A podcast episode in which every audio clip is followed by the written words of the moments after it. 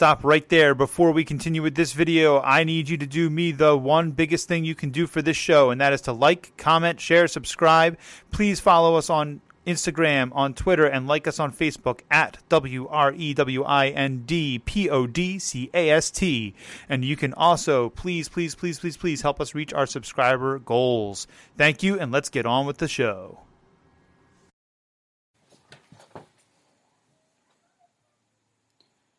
Hey guys, Ted here. Just so everybody knows, uh, you know, Mike, Will, and I spent probably two hours recording this whole conversation, and it was certainly worth it. But unfortunately, we had some issues with the video portion of the program. And so uh, today's presentation, parts one and two, will have the WreWind logo in the video portion if you're watching on YouTube today. I'm very sorry about the technical difficulties, but I definitely didn't want to have to go back and re record the whole session for the two hours.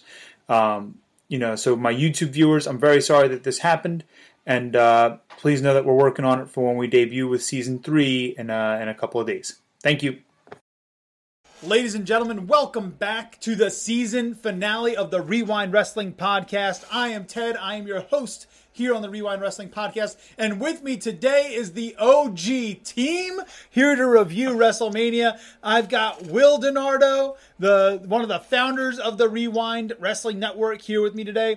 And we've got good old cousin Fester, I mean Uncle Fester, I mean cousin Mike here as well. And uh, we are here to give you guys our feedback on WrestleMania. I am super excited. Guys, we had a, a great weekend of, uh, of professional wrestling with WrestleMania this weekend, man it was it was a lot. it was. It was. Yeah, it was. uh It was pretty decent. You know, it's nice to actually get to enjoy the matches instead of you know listening to how the crowd reacts instead of seeing you know an actual good match. Yeah, I mean, I thought those guys all worked their behinds off um, especially yeah. given the fact that there was no crowd there to feed off of. I think that they just they they all worked super hard and they deserve all the adulation. Um, you know, and very yeah. little very little of the of the BS from the IWC that that uh, that some people have been given. So uh, here's the format today, guys. I'm gonna talk. I'm gonna introduce a match, give some some basic information about it. I'll throw it to Will. Will, you'll give us your thoughts. You tell us how many stars you got for it. Then, Will, you'll throw it to Mike. Mike, you do the same thing, and then I will take it back. I will give my thoughts on it. I will keep my thoughts pretty brief, and then we will go at it again 15 more times. Woo! Oh, yeah. Woo, woo, woo. No, it's woo. All right, so um, I'm not going to go in, in card order. Um, I'm gonna go in the order of my list from the Joltin' Joe show. um, because because frankly, I have three kids that needed me to deal with bedtime tonight, and I just did not have it in me to go and find the accurate list right before we got on the air tonight. So um, I'm gonna start with Daniel Bryan and Sami Zayn, which was for the Intercontinental Championship. Uh, and obviously, uh, earlier in the night, we had seen Drew Gulak take a loss to uh, Cesaro on the pre-show. I, I, don't really want to talk about the pre-show matches all that much unless you guys have some, something specific you want to add about it. But uh, I didn't really see them. Yeah, so the, the only thing I'll say about the pre-show was the audio for it definitely wasn't live. It was definitely taped over. Uh, yeah, agreed. Um, I did like the women's match. I liked Liv versus Natalya mostly because Lucas was down here watching it with me, my, my eldest son, and he sits there and he goes, Dad, that girl looks like a zebra. And he was talking about Liv Morgan because she's so pale with the black, you know, the all black with the white buttons on it and stuff. And I was like, Yes, oh, yes, man. she does, son. um, but anyway, back to business. Daniel Bryan, Sami Zayn, um, you know, Sami had uh, the Artist Collective out there with him, and uh, Daniel Bryan had Drew Gulak out there with him. Will, give us uh, give us some thoughts, man. So, in my eyes, I'm gonna I would give this to me. If it if it had gone a little longer, it probably could have been a five star match to me. But it was at least at least four for me because I thought, other than the two cinematic matches. I think that was the most well-rounded match for in-ring and storytelling. I think that was one of, other than the two cinematic matches, the best overall match. Okay. In my eyes. All right. I like that Sami retained. It, it keeps there's so there's so much they can do because he's got Cesaro and Shinsuke with him. Mm-hmm. There, there's so much they can do with that with that group just to keep the belt on Sami. Uh, Mike, what do you think? Um, I wouldn't give it as high as a rating just because at times I thought the match could have ended a little bit shorter, opposite to what you were saying. Not that I don't think that it was a good match. Um, anybody going into that, uh, this is not the era of just putting guys over just to like bring prestige to titles anymore. There's a lot more logical reasoning going behind this booking, and there's more money in having Zayn retain than there is in giving the title to Bryan, because more people are going to want to pay money to see Sami Zayn get his ass kicked than they would to see Daniel Bryan go over. Because the more you drag it out and the more you bring the heat onto Daniel or onto Sami Zayn, it's going to end up being red hot. And if they do this the right way, theoretically, they could give a couple of their main event guys a break on a night and have Sami Zayn main event a match where, you know, he's supposed to drop his title or whatnot. Like, this is very, very good. Um, this is almost very good attitude era booking in the modern era. Hmm. Like, you're going to see Sami Zayn wrestle a lot of guys that you're going to really like. They're not necessarily going to win, but they're not going to look bad in their matches. But you're going to get frustrated because you want Zayn to drop that title. Which means that you've gotten worked, which I think is important. yes the bad side of this is the whole entire like Drew coaching Daniel, like I'm gonna make you better, I'm gonna make you the best possible version of you, and everything like that. Having Drew drop in the pre-show and having Daniel lose at Mania kind of drops a little bit of credibility for Gulak.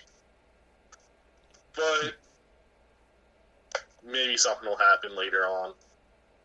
But you never know. It's WWE. Booking could just flip tomorrow, you know, those guys could be jobbers. Accurate. Accurate. That's also true. So I said three. Okay. You know, I, I agree with you, Mike. I think this was a three star match. Um, admittedly, my feed cut out right at the end of this match, so I had to go back and rewatch the finish. Um, there were some feed issues all over the internet, apparently, but that's what happens when 80,000 plus more people were watching the feed because they weren't in the stadium you know, yeah, um, considering that, uh, you know that that this is the only way that people could watch the show um, outside of paying for it outrageously on pay per view. Um, I think that the bandwidth issues were probably going to happen no matter what because they've probably never had. This is probably the best rated show on the network they've ever had. This is probably the most amount of traffic they've ever had to deal with. Just my opinion.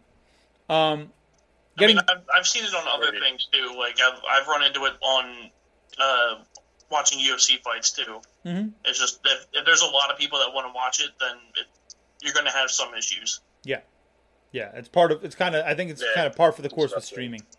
I think uh, to what Mike said about about both guys losing. I think that that actually is part of the booking. Um, I think that we're going to see both these guys um, continue to get more airtime together. And I think that we're going to see Drew Gulak taking away from Daniel Bryan to the point where Daniel Bryan loses confidence, and then he says, "Well, why don't you get? Why don't you take this shot to Gulak?" Gulak takes it, pulls out all the stops, wins something, and then that starts a feud between those two guys, which I am here for. Like I will sit down with the giant bowl of popcorn because I want to see that feud. Um, so yeah, three three stars Three stars for me. All right, let's move on. Let's uh let's go to the to the women's tag team championship match, which I believe was the first match on the uh, the the card proper here. Uh, we had Alexa Bliss and Nikki Cross going against the Kabuki Warriors, and uh, we had a title change here, which I was uh, not surprised about. If you watched my predictions on the Joltin' Joe show, I was that was my prediction. Give me your thoughts on the, uh, the women's championship, women's tag team championship match here. Um, to me, it was it was a solid tag team match. I, I would give it three stars for for the actual opening of WrestleMania, other than the pre-show match. Mhm. I thought it was really solid. I hate to say it, but I think this that might be the end for at least Kairi Sane, possibly Asuka too, because I know they're I know I know Kairi's contract is pretty much up. I don't know 100 percent where Asuka's is, but I, I, I kind of wanted them to, to retain just to keep them in the company, but at the same time, I think Alexa Bliss needs a title on her. She's one of your top top people in the women's division, and she on, she's only made Nikki Cross that much better. Nice take on it, Mike. So I only got to see about maybe 10 seconds of this match because it was so lagged out on the app that uh, the only thing I got to saw was Nikki Cross shaking her butt in the entrance. Fair Which, enough. uh, and how would you rate that, sir? And how would you rate that? 25 out of 10 stars. Yeah, so unfortunately I didn't get to watch this. I know Nikki Cross is a really great worker and probably, uh, I think, the most underrated worker on SmackDown in terms of quality in-ring, in-ring work and, uh, you know, it sounds like nonsense on the mic, but nonsense is what draws people to pay attention. So, but uh, for the most part, uh, yeah, I didn't get to see anything of it. So okay, that's fair. you got me. Um, uh, Will, you and I had this down the same, man. I had this down at three stars for the match. Um, I will say that that I actually enjoyed this match significantly more than I enjoyed the Raw Tag Team Championship match that we'll talk about in a, in a few minutes. Um, I think there were contributing factors to that, obviously, with with all the issues that had to be deal, dealt with booking wise. However, I thought this was well booked. I think that it was time to put the belts back on Nikki Cross and on Alexa Bliss. I think that the two of them elevate the titles. And Mike, you've talked about that here on the channel before. Does the person elevate the title? Does the title elevate the person? It needs to be kind of a 50 50 split in terms of, you know, it being the right scenario for everybody. With a young championship, you need people that can grow that championship. And while I think that the Kabuki Warriors have done a good job of of defending those championships and making them seen on television more, which is a a good thing. I think that they got more airtime even with Nikki and with Alexa, and I'm excited to see them back on the on those women, Elias and Corbin. Ugh. And uh, this was just a straight up grudge match. Uh, they played it off like Elias might not be able to be there, and then he of course came out and double J'd him. You Um, Mike, you can take the lead on this one. Y- you go ahead, Okay. man. You got the Corbin cut to go with it too. So, contrary to belief, um, I didn't like this match for a handful of reasons. Ooh, probably because Corbin lost. Hmm.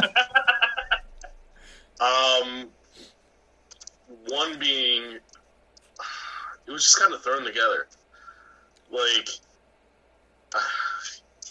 around.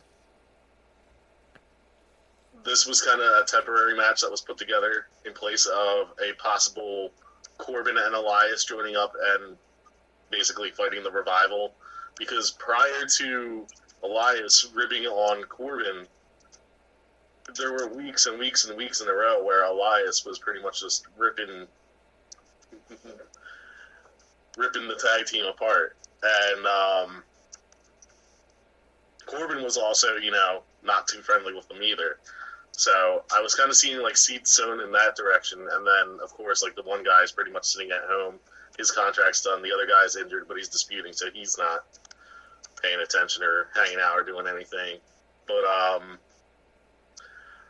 I just from start to finish with this whole entire feud, it felt sloppy, and I hate when the big you know, resounding finish for a feud ends with the guy being bullied winning the match with a roll up pin because it makes him look weak. I need matches like that to end with guys as finishers because that gives that person strength. Excuse me. Like, and like you guys were saying, like you know maybe they might do something a little bit later with that. And my con my counter to that is Mania is not meant to keep the story moving. Mania is usually meant to be the the end of like you know a rivalry. And, Yeah, it's it's the reset You know, button. tonight's Monday Night Raw is season whatever twenty three or twenty four. Like new feuds, new storylines going forward. But Except for what's happening on Raw right now, which is the Street Profits and Angel Garza. yeah, but this is the, also the NXT flippy guys. because of the COVID stuff. Yeah, it's true. That's true. All right, So give, give it give it some stars. stars. Two stars. Wow, two stars for a Corbin match from Mike. Will, I mean, I I pretty much felt the same. I, I to me, it was also a two star match. It, I just I didn't really have much stock in the match to begin with. It was kind of just like, oh, this is just a match on the card to me. So I w- I wasn't as invested in this match as other matches. Ted, you and I have talked about how we feel about Baron Corbin as an in-ring performer. you know, listen, I, I think that that Baron Corbin has actually gotten better um, since the whole King of the Ring run. I, I really do. I think he's grown on me a little bit to the point where now I don't like him because of his heel heat and not because I don't like him. If that makes sense. Yeah, Um, I, th- I think he's definitely become a better performer. Yeah, I, I, I think so. Uh, with that being said, I think that these two guys can both wrestle. I think that both these guys um, can put on great matches. Um, I had this at like a 2.5.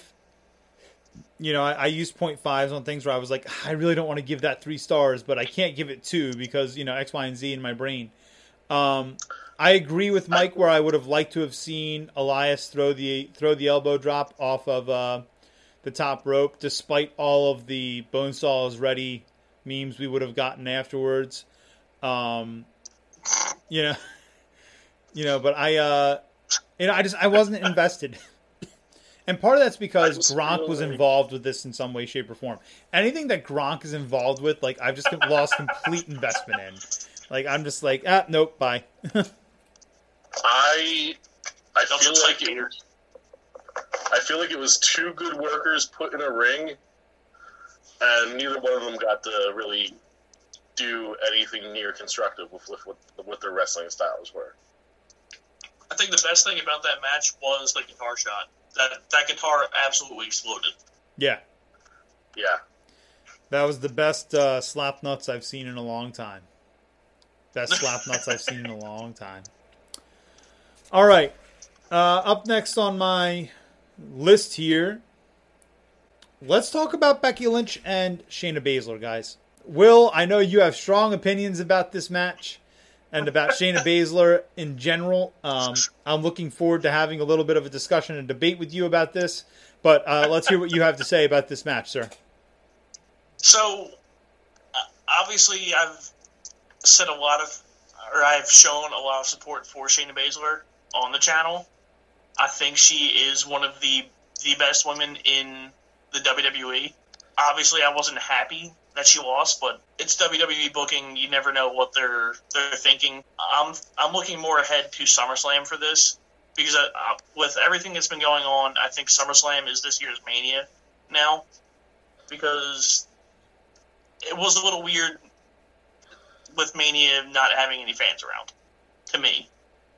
But I think this the the only thing I really hated about it was the finish because they use that finish so many times in so many other types of matches and it's just like to me my real world brain takes over and says that doesn't make any sense. Why would they they know they're being pinned, why would they not kick out of that? But that's just how my brain works. Okay, give it give it a star, sir. it was a two and a half star match to me. It wasn't. It was. It was an average match. It was an average WWE women's match. That's what it was. Okay. All right, Mike. All right, I think the way that they're going with Shayna Baszler in general is just bad. I think she needs a mouthpiece. She needs to not talk. Um, visually, she looks like the bad guy from No Country for Old Men. Audibly, she sounds like Kathy Griffin. like, like literally, like you look at her and you're like, that girl is frightening. And then the moment she opens up her mouth, it just sucks all the like terror out of you because you're like, oh, okay. Oh man. I think she's got great ability, but I stand by my assessment of her being the Chris Benoit of the women's division, where ability can only get you so far. If she were on the Indies, she'd have titles galore, and she'd have five star matches because that's what you can do on the Indies. But in WWE, you can't just be a solid performer. Like WWE is not necessarily just about pro wrestling. You have to have other things that you bring to the table. And I find her more times out of other times having a hard time bringing the other sides of that to the table. Like, yeah, the whole like biting the neck thing. Like a lot of people were like, "Oh my god," I was like, "That's really weird." Like she's not Grant. That was. That was really weird. Like, why is she biting her neck? Like that doesn't. It makes no sense whatsoever. Because she's a vampire, Also, I, th- bro. I think that has a lot to do with WWE themselves because that's how they book her interviews and everything. It's just really bad. Yeah. Like the interview leading up to Mania with her in the ring and it being just black everywhere. That was that didn't. It was just Yeah. weird. I've gotten to the point now where a year is about enough for Becky's run. There are a lot of women on that roster that can talk just like she can, but they're not giving the same spotlight and can wrestle better than she can, and they're not getting the spotlight because of the you know the merchandise sales and everything like that. Um, wrestling's very cyclic, cyclical in a way that every three years there's like a shift. And with WWE, we've been kind of frozen in time for a while, but we can't ignore it anymore. Like there's so many people that really should be up and doing really good stuff.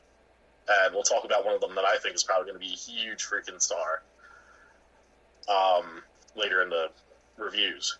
But um, yeah, I had two and a half stars, and honestly, the match was kind of a snooze fest. Like I wasn't invested in it in one bit whatsoever.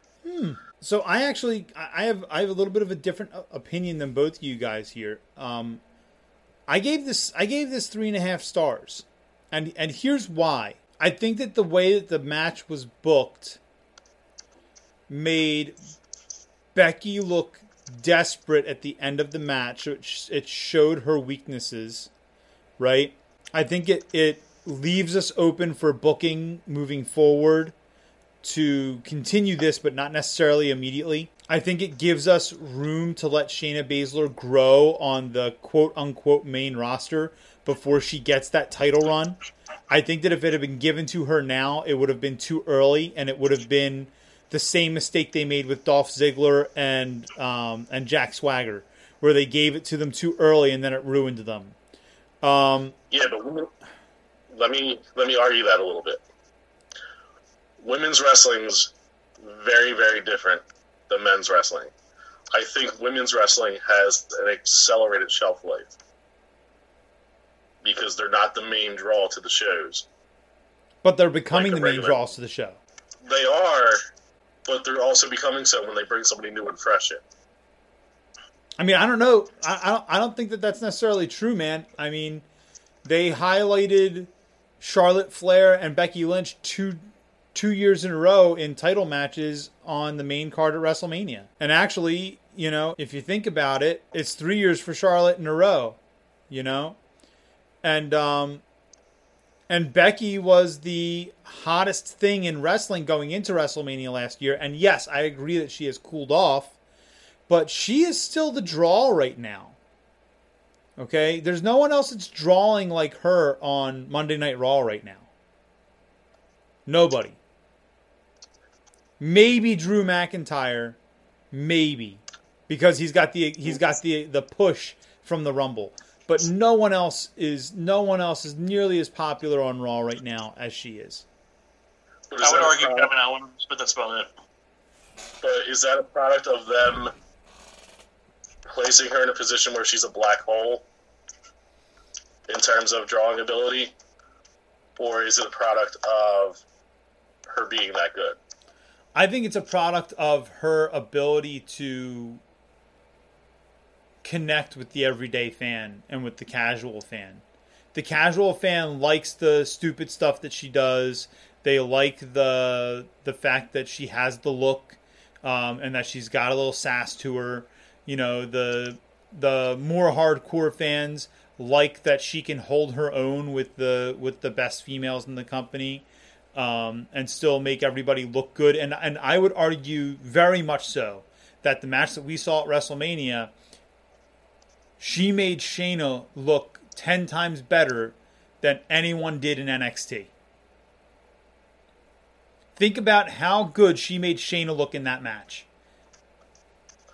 The the mistakes were on Shayna in that match. And Becky has been Uh. Becky has been that person in the division who I have called out repeatedly for not being able to do that and I saw growth in her in that match and that's why I gave it the star rating that I did. Maybe. I just. Other than the disarmor thing, which, wow, I finally remembered what her finisher was. Um, that should say a lot there. I, I don't know. I agree to disagree. Okay, guys, up next we have the SmackDown Tag Team Championship match, which wasn't decided in a tag team match. Um, so I guess uh, after they taped SmackDown on Tuesday night, Miz started not feeling well. He had to go into quarantine. He wasn't able to be there to tape WrestleMania. And so, with that being the case, they decided that they didn't want to have the match not go ahead. Uh, so they did a triple threat ladder match um, where we had Kofi Kingston representing the New Day, John Morrison representing Miz and Morrison, and I think it was Jimmy Uso uh, representing the Usos. And we had a Yep. a singles match triple threat for the tag team championships. Uh, and let's uh, let's go ahead and get this thing get this thing going here. So, Will, what do you think? Um, I think that the Miz and Morrison should never do a music video again. Accurate. That was just just very awkward. It was. But I mean, it was a little weird to have a triple threat singles match for a tag title, but obviously, with the circumstances, it, it is what it is. They got to think Right. on the fly a little bit. Yep. Personally, I think they could have brought in Joey Mercury to be John Morrison's tag partner. That would have been hilarious. They're afraid of what he might say about their medical staff. Well, when you get hit in the face with a ladder like he did all those years ago, you could say that. Not only did that Well, I break his nose, but it stuck his like growth too. Uh, but honest, uh, to me, it, it was a it was a th- it was a three star match to me. I, I think it was one of athletically, it was probably the best match on the card because it was it was definitely more of that. I hate that they use the term, but it was definitely more of that parkour style. Mhm. It was it was that was that was a match for all the flippy people. Yeah. I mean, and, and listen, we've, we've got appeal to that in today's wrestling fan base. Yeah.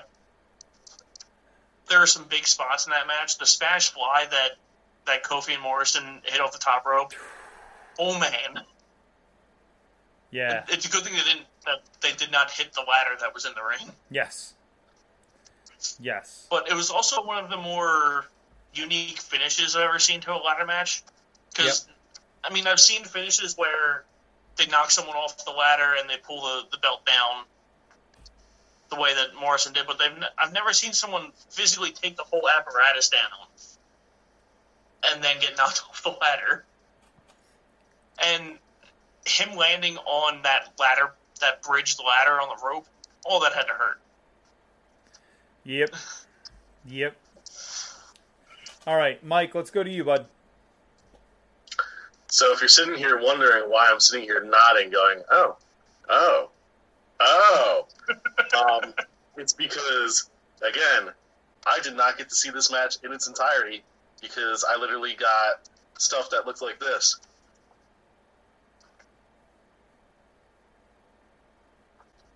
Let, us talk about premise. Um, you had talents available. Um, each one of them had members that were vying for it. I would have liked if they would have added more people to the match. Because if you have guys that can't compete, like if you can't have full tag teams, why not make it interesting and add guys to the matches that other people were already wrestling in the card? Like, you know, Otis's tag team partner could have been in that. Like, I know that they were doing the whole like injury angle and everything like that, but he could have been in there. Um, Andrade's partner could have been in that, even though he was booked in another match for the tag titles or whatever. Um, but they they could have easily filled positions in that match. But you know, with it being a triple threat and everything like that, you know, they made the best out of a situation that they had. Um, that being said, like I know you got to have Kofi in Mania, especially with like his reputation with ladder matches. Like that would have been interesting. I would like to start seeing them start getting the ball rolling on him because I know they have plans for him. I know he's he's definitely a Heyman guy. Yeah. So. All right. Do you want to abstain from giving this a star rating since you didn't get to see the match in its entirety? Yeah, I can't give it a star rating. Okay. Um, so I agree with Will that this was a match for the flippy people. Okay. Um, and I'm okay with it, right? Um, I think that this match told a great story. It, it, it, it really harkened back to a lot of the stuff between the Usos and the New Day. Um, they showed that mutual respect at the beginning of the match, but they also didn't underestimate each other throughout the whole thing. Uh, John Morrison being involved really added a, a, new element to this. You know, I, I, I think that at the end of the day, we got 90% of what we were going to get out of a tag match from those six guys out of the three guys. And um, I disagree with, with Mike where, where he says that they should have brought in other people to work the match. I think that had they done that, it would have convoluted the storylines that we had been getting on SmackDown, which is one of the only coherent ones we've been getting um, with a tag, you know, within a tag division in recent memory. Let me let me explain my thoughts on that because I, I realized I didn't even get across what I meant. Um, you make tag teams out of mixing tag teams, and whoever gets a hold of the strap, that tag team wins the title. Which then again, it just effectively becomes a six way match, which is a cluster fudge, which totally makes sense why it's not a good idea. So. Full circle. All right, let's uh let's uh let's move on, please, for the love of all that's good.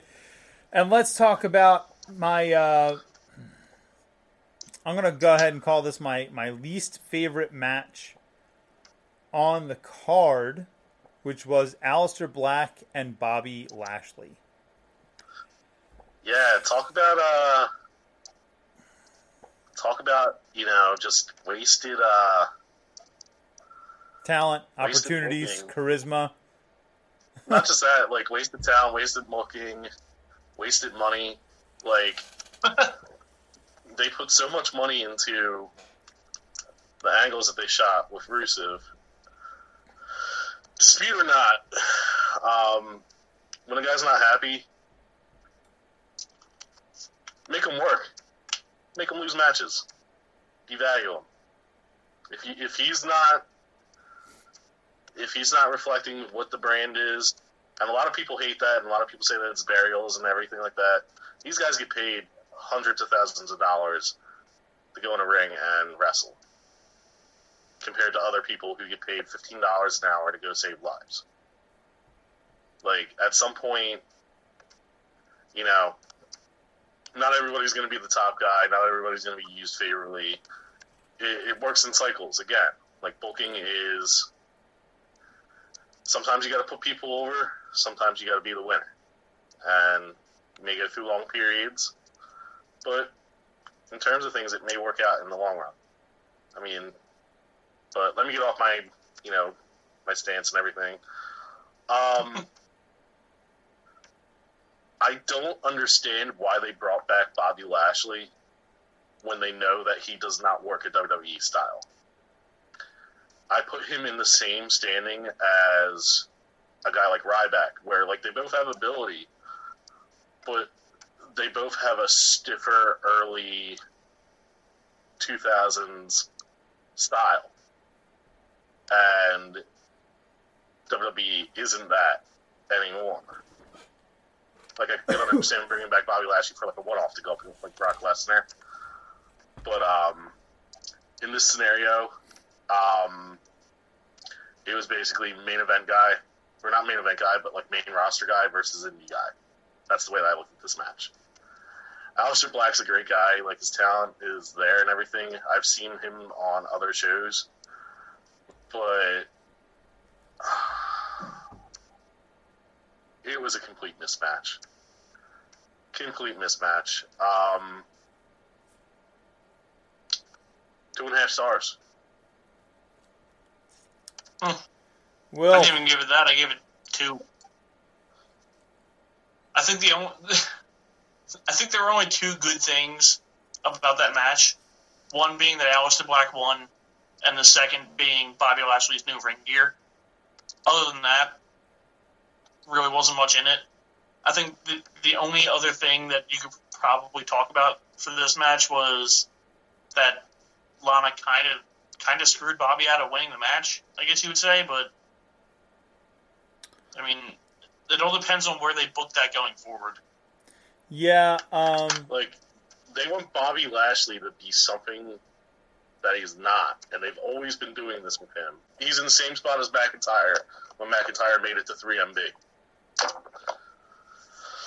fair. Um, I had this also at two stars. Uh, my number one thing about this match that I enjoyed was the fact that uh, that that black mass looked incredible, and um, yes, you could see on the replay him smacking, you know, real hard to make that sound pop. But man, that that he does that beautifully.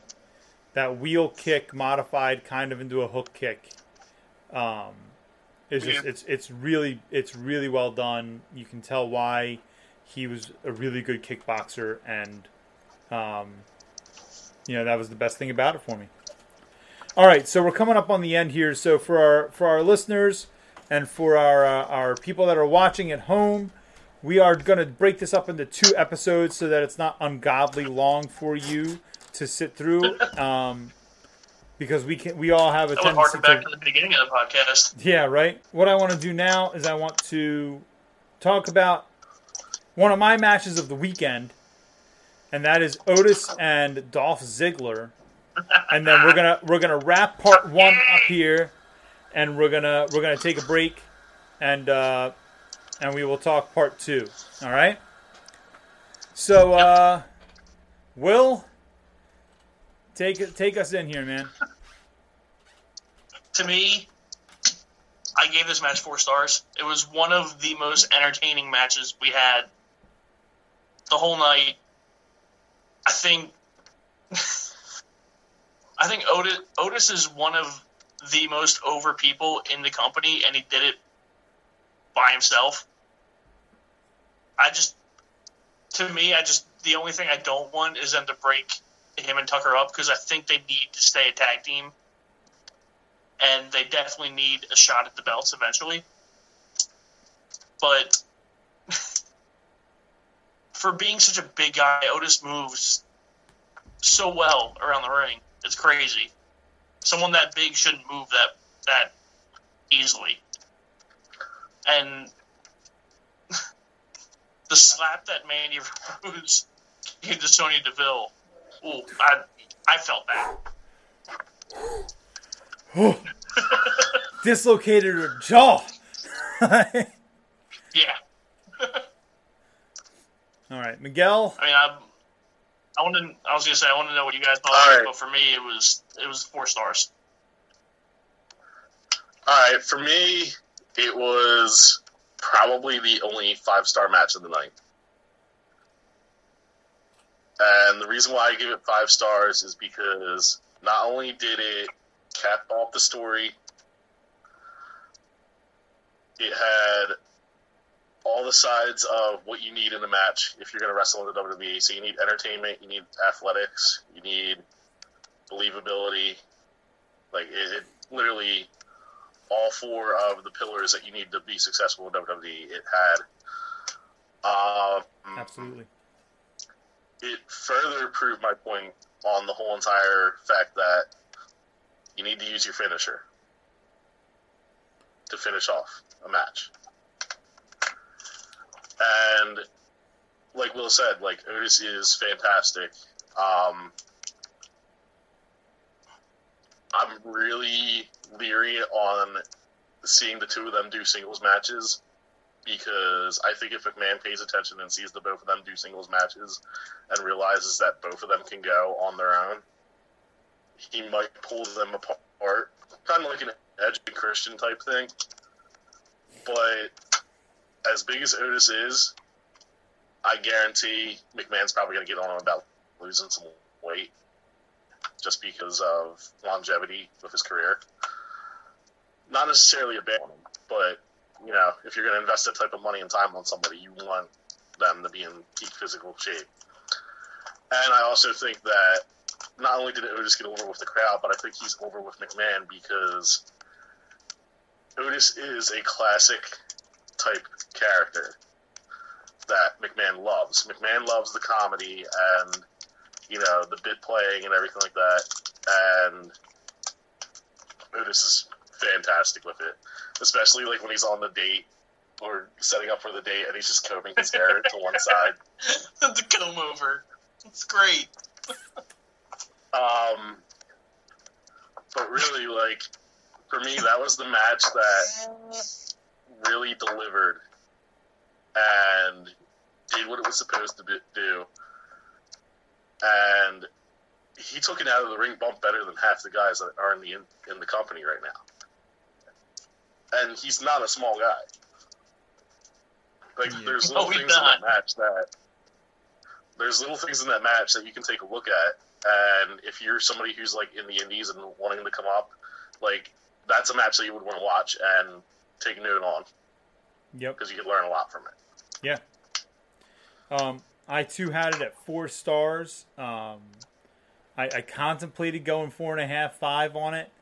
Uh, I thought that the storytelling was great. I think it had a great ending to the story. I think that they finally wrote a storyline where they could introduce a different storyline with the hacker. Um, and us finally getting some development with that after having seen that ring show up on the TV for for weeks and weeks on SmackDown. I, I just think that um, I think that this was done right. I think it was you know if, if WWE could use the logic that they used in the booking of this match in everything else that they do, then they would have a lot less complaining people in the IWC. Um, you know, so I think overall that's that's where we're at. So uh, so four stars there. All right, guys. So this has been part one of the uh, the WreWind Network review of WrestleMania, and uh, you know the the schlub to to the left of the screen here is uh, is Will. You got Uncle Fester in the middle. That's Mike, and uh, you've got you've got me. You've got the the poor schlub that has to edit all this stuff later. Uh, you know, and and I'm looking forward to uh, to talking part two with you guys in uh, in just a few minutes. Here, we're going to talk about the big four for the night, the two uh, big championship matches and the uh, the two cinematic matches, and we're also going to be talking, uh, you know, the the remainder of the card here. So, folks, please make sure you tune in to the next video. If you have not already, please do so. Please like, comment, share, subscribe. We are uh, slowly trickling our way up into subscriptions. It's awesome. Uh, remember to go check out our, our other show on the network right now, which is the and Joe Wrestling Radio Show. And uh, in part two, I'm going to have an awesome announcement about a new addition to the channel, starting with season three of the of the uh, of the pod coming in with uh, with the network here. All right, folks, thank you so much, and we will catch you next time.